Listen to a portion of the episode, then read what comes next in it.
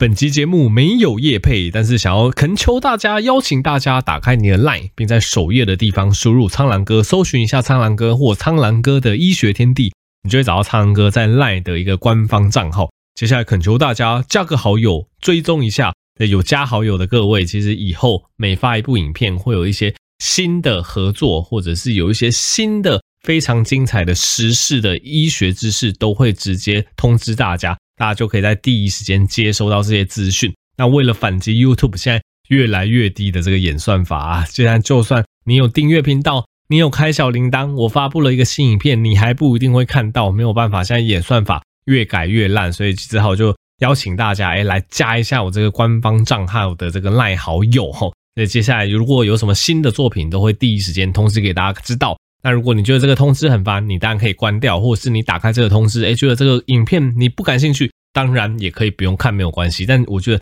至少这样做了之后，你可以知道其实我有发影片，那你再来决定要不要观看就好。那此外啊，为了符合潮流，对，我在 TikTok 其实也开了一个苍狼哥的频道，所以如果你是一个 TikTok 的使用者，你也可以搜寻一下苍狼哥，订阅一下我的频道，现在也在那边上传各种短影音哦。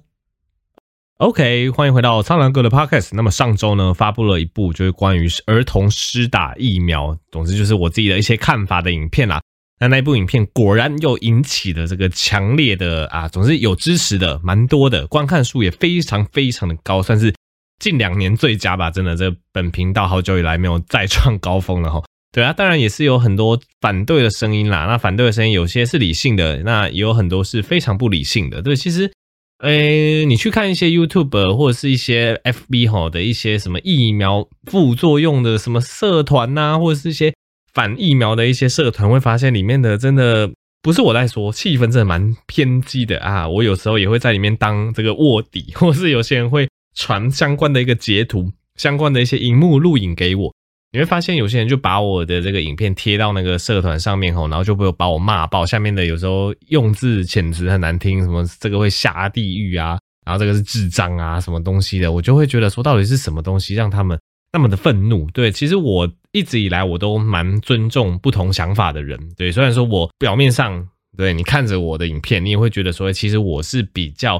支持，就是站在疫苗是可以有效的减低重症，对，跟死亡率的这一派。对，但是我对于那些你有自己的想法，你觉得有些人讲的我觉得也算有道理，有些人说 mRNA 疫苗它是一个新的技术，有些人就觉得这个新的技术观察还不够久，你不知道它有什么长期后遗症。 OK， 那有这种想法其实我也同意，所以我觉得每个人都有你的选择嘛，你的选择的自由，所以你不打疫苗我也不会觉得你就怎么样怎么样怎么样。所以你也发现我在讲疫苗的影片，我也不会去骂，或者是我也不会用一些非常激进的一个字眼来去说那些不打疫苗的人你们就是怎么样，你们就不对还是怎么样，其实也没有，我就只是在阐述我正方的立场而已。那我也不知道为什么某些可能所谓的反对疫苗的人，他真的是非常的激动，他看到我们这一类，对，可能他们觉得你在讲疫苗的好话，你在站在厂商那一边，他们就把你骂爆，然后用各种言语去羞辱你。对，这也是我比较不理解，所以有时候我会看起来我完全不觉得他们有在理性思考啊，就是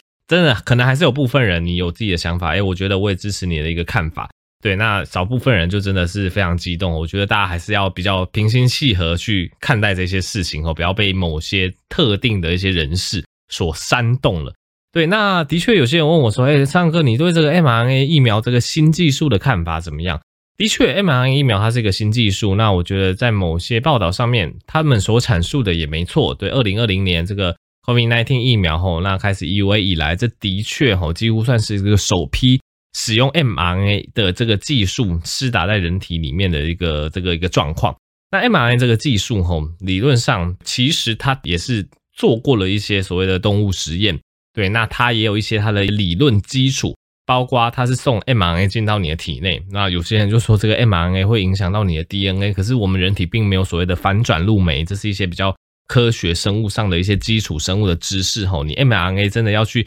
嵌入你的 DNA， 所以什么影响到你的基因还怎么样，你 mRNA 会需要一个叫做反转录酶的东西，这个反转录酶就是鼎鼎大名的所谓的艾滋病毒上面有，我们人体并不具有这样子的东西的。所以种种的一些生物的理论当然是说这个 mRNA 进到我们体内之后它不会影响到我们基因，那它其实随着时间它也会被降解掉，对，不会造成你人体什么太长久的影响。对，当然这个是理论啊，理论我们看起来很合理，但实际我们当然是会需要一些时间去验证的。但是这个时间我们现在面对的就是疫情，那跟疫情跟一个病毒，我们当然是要抢时间嘛。你不可能说这个放着疫情不管，然后等2年、等5年、等10年啊，观察到真的跟我们的理论预期符合啊，真的都没有什么大问题，我们才开始施打。不好意思，那时候人类可能就都已经死一大半了。所以这就是为什么我们叫做 EUA， 我们叫做紧急授权使用嘛。那很多人又在吵说这个紧急授权使用，因为观察时间也不久。其实你从2020年底一直观察到现在2022年，其实你会发现疫苗 EUA 也已经快2年了。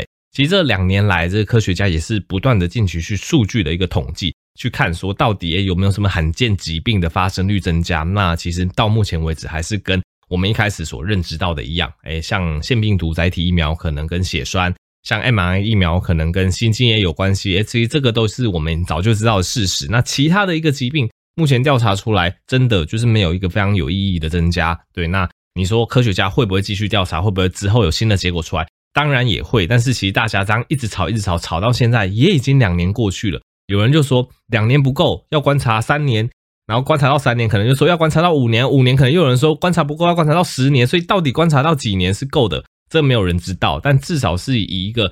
基础的一个生物理论去预测、去分析这个疫苗对人体是安全的。观察到2年，到目前为止，看起来的确也是安全的。那针对它的防疫效果上面，其实有一个不错的分数。我觉得这个就是为什么它可以取得 EUA， 它可以取得药证，因为我们面对就是在眼前的敌人嘛。如果我们没有敌人，那我们就是观察5年、10年，观察15、20年，看你要观察多久都好。对，反正没有敌人的话，我们是尽可能观察。现在就是有敌人，我们发现这个东西现阶段来讲利大于弊，我们才会站在比较推广的一个角色嘛。所以大家要知道，就是一个医疗人士或者是一个可能所谓的比较希望大家去施打疫苗，然后去减少疾病的一个重症率，我们的想法主要是这样子。对啊，的确你说观察2年不够久，对，那我就会想问你说，那观察几年是久？观察3年吗？观察5年吗？观察10年吗？没有人有一个特定的答案。对，所以如果你有一些特定的想法，你觉得真的打起来不安心，那其实政府也没有强制你打，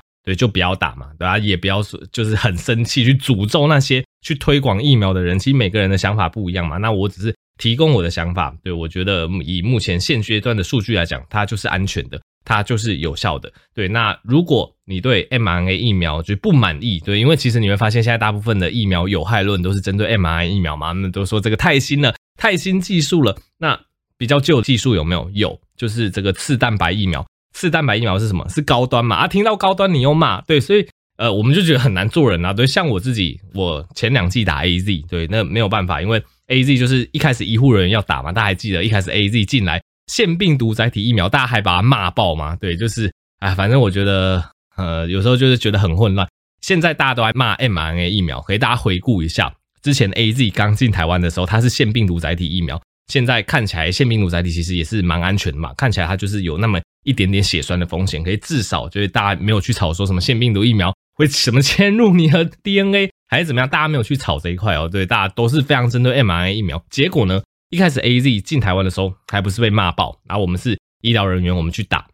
了2剂之后，对，我不喜欢副作用啊，因为我年轻人副作用蛮大的，所以我去打高端疫苗。高端疫苗大家也知道是次蛋白疫苗，是旧的技术，安全性我相信它安全性其实是至少以它的一个历史，对，大家都很喜欢说什么你要观察的久啊，对，这个次蛋白的技术超过10年甚至超过15年、20年，它是一个非常非常久的技术，所以我就选择次蛋白疫苗，也没什么副作用啊。讲高端又被说是塔绿班，又被说什么你这个苍绿哥，你这个什么烂医师，对，所以我就不知道讲什么都被骂。对，一开始 AZ 被骂爆啊，现在 mRNA 疫苗被骂爆啊，我去打次蛋白的疫苗，去打高端也被骂爆，对，所以总之不管怎么讲，就是都有一群特定的人是会骂你，而且你会发现这群特定的人士好像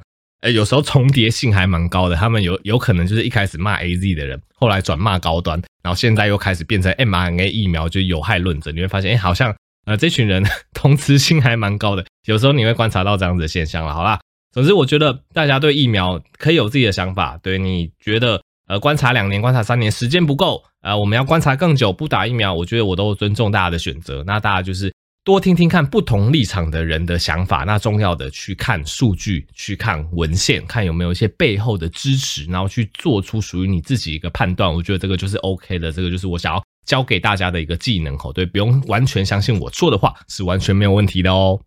好的，那总之近期也是国内本土案例越来越多嘛，越来越严重，对，那如果吼你看到曲线上的一个趋缓吼，我觉得大家也不能大意啦，对，因为有时候这个曲线一直上升趋缓了，并不是代表疫情到高峰了，不一定哦，有可能只是筛检量能卡住了，对，大家也要注意筛检量能这一块啊，因为其实现在大家也看到这个 PCR 量能已经非常紧绷了，所以要变成所谓的快筛要变成一个确诊条件之一啊，总之现在还是一个非常混乱的状况。总之如果大家看到这个疫情往上跑的一个曲线趋缓了，不要太大意，有可能是因为筛检量能的关系，实际感染的人数，对，其实大家所谓喜欢讲的这个黑数可能还是蛮多的，但其实我觉得这不重要啦，总之大家现在就是处于一种随时可能会感染的状态，那大家也会问说那我该准备什么常备药，因为其实你感染之后在家里就是关着嘛，居家隔离，那常备药的部分其实最近听这个药局药师说，很多人想要去买那个普拿疼买不到，然后在那边抱怨。其实普拿疼它是一个商品名嘛，大家要知道普拿疼这个药的成分叫做 Acetaminophen， 就是之前我忘记之前影片我们跟大家讲过，应该稍微有提过啦，就是 Acetaminophen 这个它是一个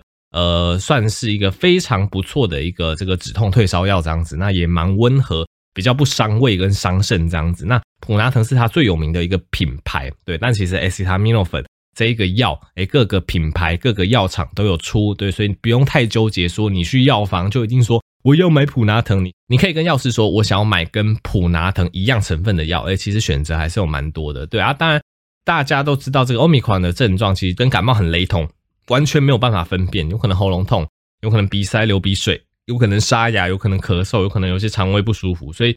如果你是懒人的话，对，如果你是懒人，你不妨你就是准备个所谓的综合感冒药的成药，对，因为综合感冒药的一个成药它通常就是什么成分都有啦，它有刚刚讲的这个 acetaminophen 的成分，然后它有抗组织胺就是减少流鼻水的成分，它可能有一些止咳化痰的成分，对，那所以综合感冒药它是一个相对方便的选择，其实备着这个我觉得就蛮万用了。那它有没有缺点？当然也有，因为综合感冒药丸它就是一颗，它要含所有成分都在里面，对，所以呢它的每一种成分的一个剂量就会比较少一点点，所以有些人他会觉得吃综合感冒药丸觉得比较没有用啊，吃好几颗3-4颗药品混在一起的药包觉得比较有用，其实主要就是剂量的问题啦，因为综合感冒药丸你也知道一颗药丸体积就那么大，对，所以它各个药的一个成分相对来讲那个量就会比较被牺牲掉，对，所以你是懒人，对，我觉得你就是买综合感冒药啊。如果你真的是想要效果比较好的感冒药，因为其实大部分这一类药的一个状况，其实药师他们有可能也会包给你呢，就跟药师讲说你要哪些成分，或是先去看诊拿药，医生其实也会蛮乐意先开这些备药给你的啊。通常我们就会分开开说，就是有这个解热镇痛的成分，那有这个咳嗽化痰的成分，然后有这个抗组织胺的成分，我们可能就会包成一包给你，对啊，如果你担心有一些肠胃道症状的话，当然也可以要求你要一些比如说消胀气啊、肠胃痛啊、一些胃药之类的，所以这方面大家可以自己去做斟酌。那近期其实也蛮多民众问我说药局其实有卖很多那种所谓的口含定，对，就是这个药啊口含定含在喉咙里面，这个消炎止痛，有些还号称可以杀菌抗病毒，这个是真的还假的？那其实这个成分是真的哦，对，因为如果你去看这个药局，它有卖一些口含定或是喉片，对，你可以看一下它的成分，对，因为最近药局我真的是也蛮常看到的，因为近期我都会去那个健生活药局，也没有帮他们业配，我会去那边拍广告，对，所以在健生活药局一进去就看到这个口含定，我有研究一下它的成分，这大部分口含定的成分是有一个叫做 CPC， 对，它很长，对，但是你去取它的一个英文的一个开头就是 CPC 这个成分。那 CPC 这个成分它其实是有蛮好的这个抗菌的功能，它可以去歼灭你口腔里面的一个细菌。那因为最近 COVID-19 这个盛行嘛，那科学家也去研究这个 CPC 这个成分它有没有抗病毒，它能不能抑制新冠病毒，发现也可以，对，科学家去做这个我们叫做体外的一个研究，所以这个体外的试验它发现 CPC 这个成分它除了可以杀菌也可以灭病毒，对，它可以消灭这个 COVID-19 的病毒高达 99%， 所以当然他们就是把这个制作成一个口含定。那口含定根据他们的一个研究，在你口中的这个 CPC 浓度的确也是可以达到这个抑菌抗病毒的效果的，所以蛮多人会拿这个口含定买来吃。那我觉得有效归有效，但大家还是要有一个正确概念啊，并不是说你得到 COVID-19 吃这个就会好，对，因为含这个含有 CPC 的口含定它顶多就是去帮助我们口腔里面这个杀菌消毒，但是我们的这个 COVID-19 的病毒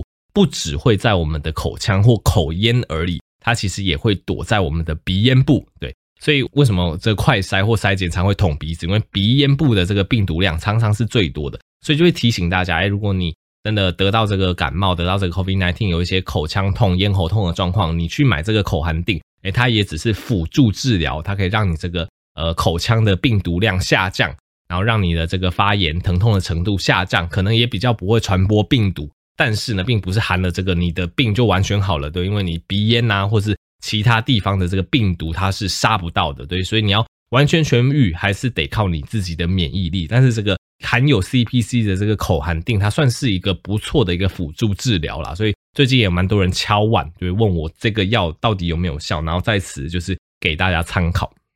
好，那总之因为我在中山医院也有开诊嘛，那中山医院的诊我现在就把它定位成比较偏这个减重的门诊，对，因为其实蛮多人啊真的有这个需求的。那前阵子有跟大家分析这个减肥笔，对，有一个减肥笔它是一个 GLP1 的一个类似物的一个成分，那大家反应还蛮不错，那据我所知其实有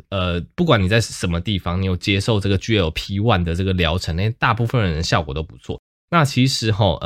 最近一两个月可能因为乌俄战争还怎么样，总之这一类的减肥笔可以算是全球大缺货，不止台湾缺货而已。但好在其实最近也进了一种口服剂型的减肥笔的成分，对，你可以把它想象成它其实跟我们之前介绍的那种减肥笔成分非常的类似，但它是口服剂型，那口服剂型一样效果也是不错，那这只是我在中山的这个门诊经验跟大家分享啦。那口服剂型又有什么需要注意的呢？其实口服剂型跟针剂的剂型都各有优缺啦。那像针剂的剂型它的好处就是因为它是直接打入皮下，你可以确保说这个药几乎 100% 都会慢慢进到你的血液里面，所以你可以确保药物进到你体内的量，那以及它的浓度，所以它效果来讲其实是比较容易量化的，是比较稳定的。那它缺点也很明显，对，就是并不是每个人都非常喜欢打针，虽然说这个针头非常的细，打了不太会痛，毕竟还是一个自捅或者是别人戳你的过程，所以很多人多多少少会有一点恐惧感。那接下来我们就讲这个口服剂型，那一样它的好处就是反过来其实对于那些不想打针或害怕打针的人，它多了一个口服的一个选择。那口服药就跟我们平常吃药或吃保健食品一样，每天吞一颗其实这个效果就还蛮不错，但它有它的缺点。口服药的这个减肥笔的这个成分，它的缺点就是它的每个人的肠道对这个药的吸收率其实差异蛮大的，而且整体的一个吸收率是不好的，所以导致说这个你要确定每天吃，而且每天吃药的时候水要配越少越好，因为太大量的水会减少它的吸收，所以水要配越少越好，而且你吃的时候一定要空腹吃，而且吃完可能建议这个1个小时以内也不要吃其他东西，不然你去做这些事情都非常容易影响这个口服减肥笔这个成分的一个吸收啊。对啊，只要你有掌握这些点，目前我门诊的一个经验看起来，其实大家对于这个抑制食欲以及减重的效果都还蛮不错的。刚好最近也有人询问我这个口服减肥笔，就在此卫教科普给大家。对啊，其实我自己还是觉得啦，减重这件事情最重要的还是创造一个热量赤字。那热量赤字就是你吃进去食物的热量一定要小于你消耗的热量，你才有可能瘦。对，那其实会蛮建议大家采用一个2:1:1的餐盘的一个食用方式。这个2:1:1的餐盘呢，意思就是说你一份餐盘，那你的菜要占2/4，就是一